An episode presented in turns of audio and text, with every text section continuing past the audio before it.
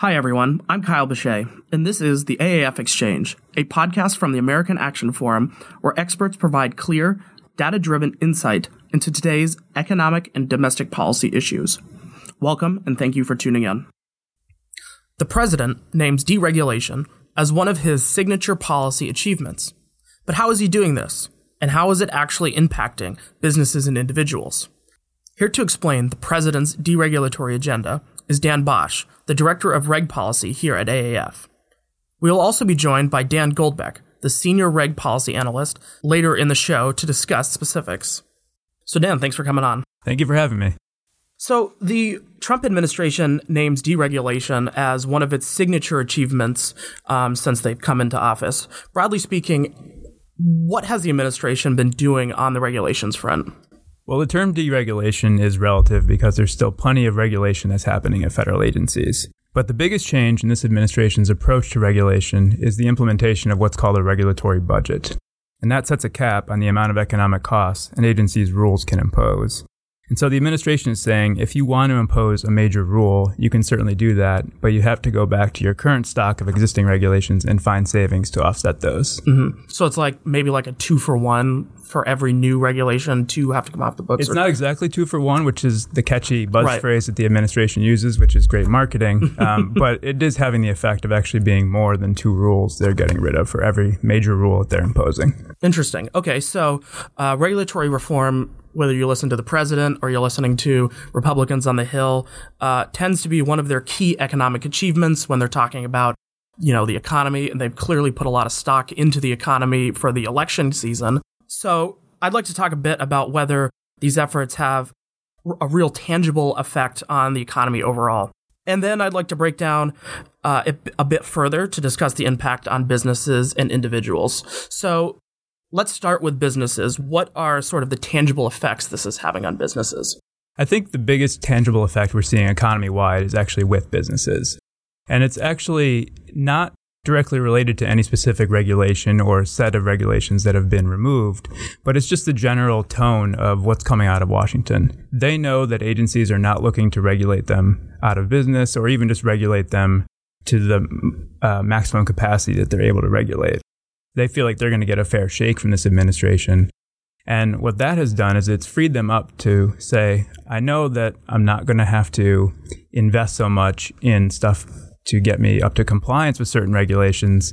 Instead, I can invest in either new workers, maybe make a capital investment in my business to improve my efficiency, those kind of things. So basically it saves a lot of paperwork hours. Maybe you don't have to pay as many people to make sure you're in compliance with with all these regulations. Is that pretty much the gist of it? That's the gist of it. And I would also add that you're also you're not worried about what's coming. So you're able to say, I can make investments mm-hmm. elsewhere. There's no uncertainty in the market. For, There's less for, uncertainty. There's always going to be uncertainty, right, of course, absolutely. but definitely less uncertainty. Okay, so what about individual Americans? So me at home, how has this impact? How's this deregulation agenda affected me? Well, the unique thing with this approach that the administration is taking is that probably the individual American won't necessarily feel it um, per se. And that's because the approach the administration has been taking is to get rid of a lot of the Obama era rules that never actually went into effect. So things like the Clean Power Plan, things like the overtime rule. Um, Americans never felt the impact of those regulations. So they're not necessarily going to notice that they've been freed from this burden. um, but the businesses that they work for or that they start um, have been. And I think we've seen in the economy since the administration has come into office that people are generally doing better. Oh, great. Um, so looking forward, what will be the likely impact of the administration's deregulatory efforts? I think the impact of it is that it's going to make this regulatory budget concept much more mainstream. Um, prior to this administration, people were very skeptical of it. They didn't know if it could actually work. And so the downside is this was just put in place with an executive order. So it has no lasting effect necessarily, um, unless future presidents want to keep it going. I think that's probably unlikely if we were to have a Democratic president come in next um, or even a Republican one. It's possible they might think that's not the right approach. So, what it has done, though, is sort of made this more of an idea that people can get behind. Um, they've seen it work now. They know it can have some benefit, and it's not totally unwieldy to actually put into practice. Yeah, before this whole regulatory budget sort of came into the into you know common use, it regulation just seemed to be this abstract red tape style uh, talk campaign talking point, but it seems a lot more concrete these days. Yeah, and I would say that typically what we saw under previous administrations of both parties is regulation just meant you're adding regulation. And now we're seeing regulation can mean going back over your books and carefully and thoughtfully getting rid of unnecessary burdens. Mm-hmm. So you mentioned the this can all be done away with an, ex- an executive order. Yeah. Um, and when I first came to DC, I was hearing all these, well, we need to start deregulating and getting rid of regulations. And it seemed, why haven't all these Republicans just used, or even people that want to get rid of regulations, just use an eraser? So how sustainable are these reforms? Could the next administration just come back in and say, we're tacking these regulations back on? Yeah. Well, so that's sort of the approach the Trump administration has taken. As I mentioned, they're sort of going over the Obama rules and saying which ones don't we like, which ones are going to cause undue burden, let's get rid of those. What we're actually seeing is when those get challenged in court, the Trump administration is having some difficulty actually getting those rules through. Mm-hmm. Um, so it's not so easy for any future administration to just come back and strike out what a previous one has done, despite mm-hmm. the fact that they will probably try. Mm-hmm. Is that I'm sorry, is that because of the uncertainty like that you're creating where you can't really have one administration saying one thing and then four or five, eight years later another administration saying a different thing? Is that sort of why these the courts are kind of stepping in and saying, well, you can't do this? Exactly, because the agencies, in order to promulgate a rule, they have to establish a fact based record. So to deregulate, you also have to establish a fact based record. Mm-hmm. So you can't just, it's difficult to go back and forth reestablishing certain facts and taking certain facts away or changing facts.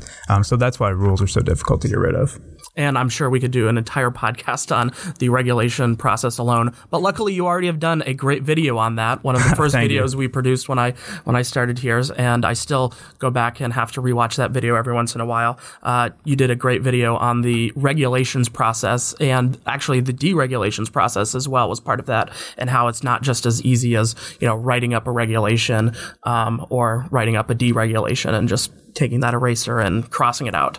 Um, and of course, we'll, for our viewers at home, our listeners at home, we will provide you that link to that video because it is an excellent video and everyone should watch it. So, switching gears, certainly many have sounded the alarm about the negative impacts of deregulation. Um, you know, have the uh, have the administration's actions uh, compromised safety in any ways? Not from any evidence that we've seen, um, and I sort of I take issue with a lot of folks that take that approach and say that we're deregulating and then therefore necessarily we're making people less safe. There are plenty of regulations and regulatory language that you can modify to make less burdensome on those that have to comply with it, but that don't jeopardize safety.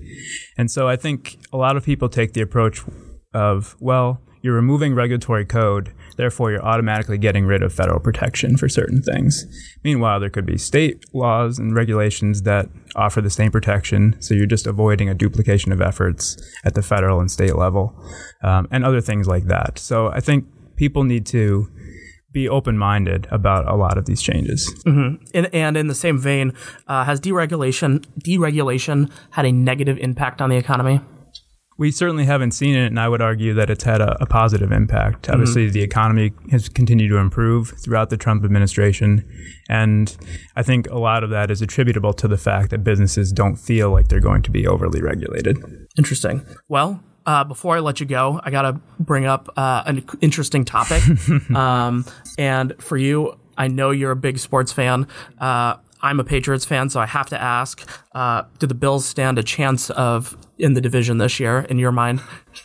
Probably not this year. It might take a few years, but one of these years we will certainly get there, and hopefully we bring back the days of the early '90s when yeah. the Bills used to own I, the Patriots. But I, I, will say that I think that you know you guys are have a great coach up there who I is moving you all in the right direction, and it seems you know you were a playoff contender what two years ago now, mm-hmm. so there's I think there's some hope, but I hope not that much hope. We're eternally hopeful in Western New York, that's for sure.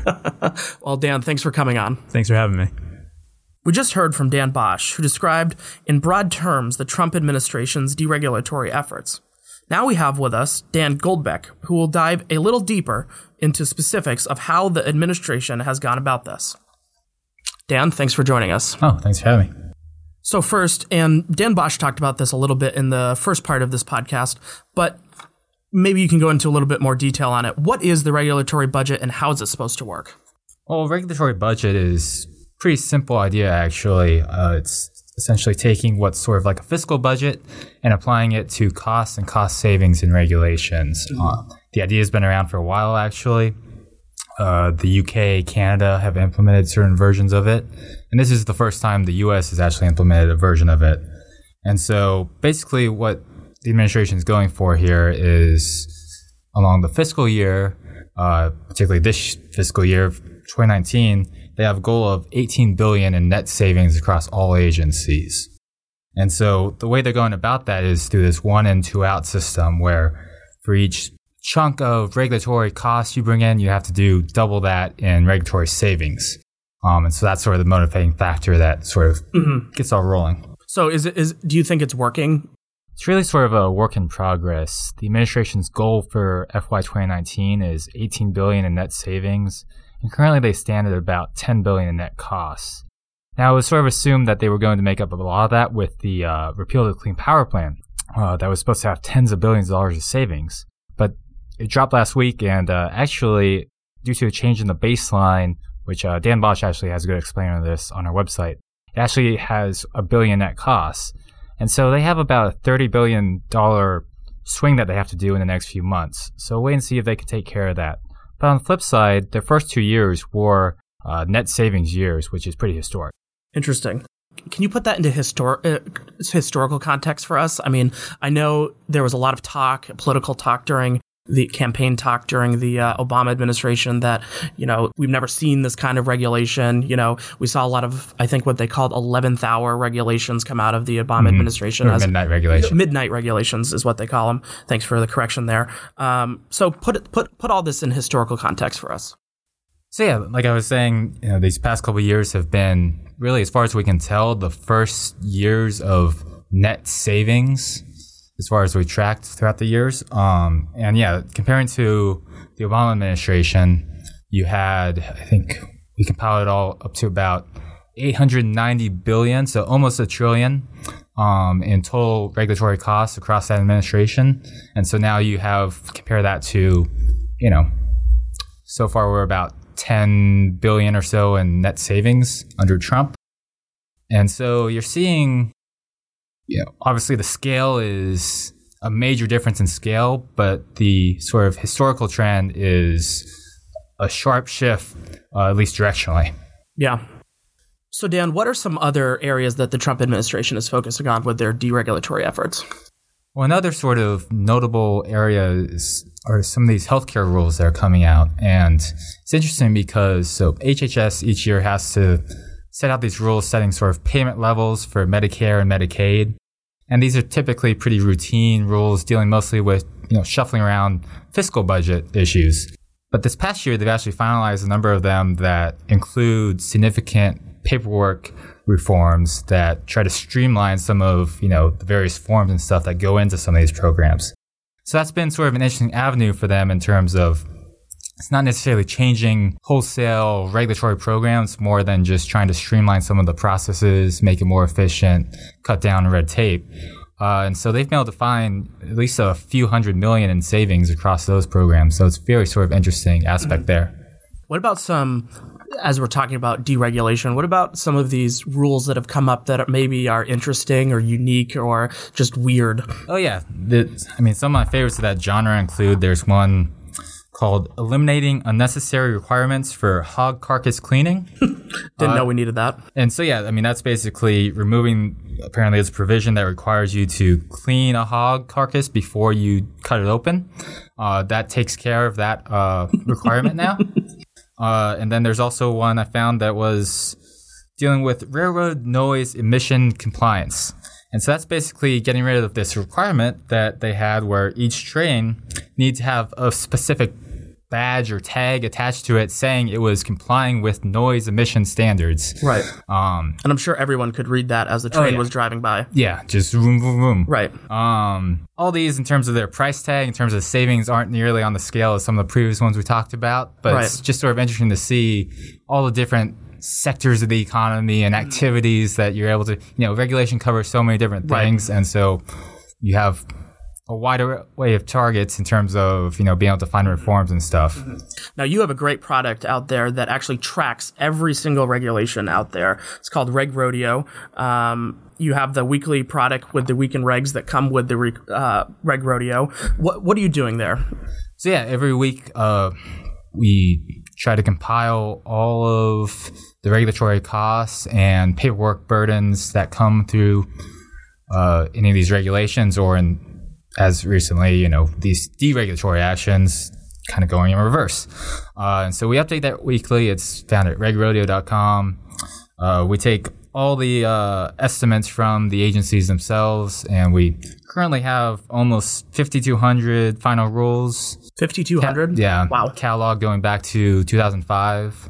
Uh, and we calculated about 1.1 trillion with a T uh, in total cumulative costs over that period so far. And again, it's an ongoing thing, Mm-hmm. updated weekly. Yeah, it's a great product, and I think everyone should should take some time to check it out and even embed it on your website if you if you uh, so choose. Yeah, and there's all sorts of fun functions to it. You can categorize by agency or by just sort of issue areas that interest you in particular, and you can toggle off different years and all that. So it's a fun little tool, Mm-hmm. Yeah. hopefully informative. Yeah. Um, so we like to end these podcasts on a little bit of a fun, entertain, entertaining note. Hopefully, to get to know you a little bit. Um, we do know that regulations uh, impact a lot of different areas, as you m- mentioned before. One of those areas happens to be of something that I believe is of interest to you, which is uh, breweries and the craft beer br- industry. Um, what? So as as we close here today, give us some thoughts about uh, DC breweries. What's your favorite one? Take it away. Sure. I mean, DC is a particularly interesting town in terms of breweries. It, interesting way, has a regulatory history to its own, and that, uh, unlike since it's not a state, it doesn't have the same sort of structure in terms. So you can actually bring in beer from other states without the same sort of regulatory process. And so, over the past decade, there have been a number of bars that have taken use of that and able to get a number of beers from across the country come in relatively freely. And so you've developed quite a significant beer culture here in DC. And so, Do a lot of other states have sort of those regulations on them? well, one of the interesting thing with beer regulation is that it varies so much state to state in terms of not only production, but you know how much you can bring in, what rate it's taxed at, any number of very, very mundane and complicated details. Uh, maybe, maybe talk for another podcast sometime.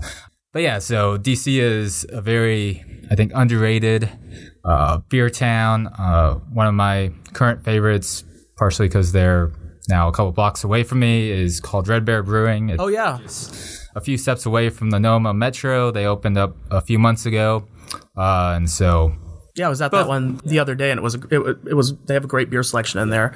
Um, and so they're one of the newer ones on the block. There's also up in Silver Spring a couple new ones, Astrolab and Silver Branch, that are less than a year old, and they're both nice and new, and they're both uh, a few minutes away from the Silver Spring Metro there. So another sort of easy of your- access one. one of your other favorites. Um, so yeah, so new things popping up all around the area all the time. Excellent. Well, Dan, thanks for coming on today. Mm, Thank you. We hope you enjoyed this conversation. Tune back in for our next episode where our experts will provide clear, data driven insights into today's economic and domestic policy issues. I'd also like to encourage you to check out any of the links in our show notes um, from this episode and also follow us on social media to hear more about AAF.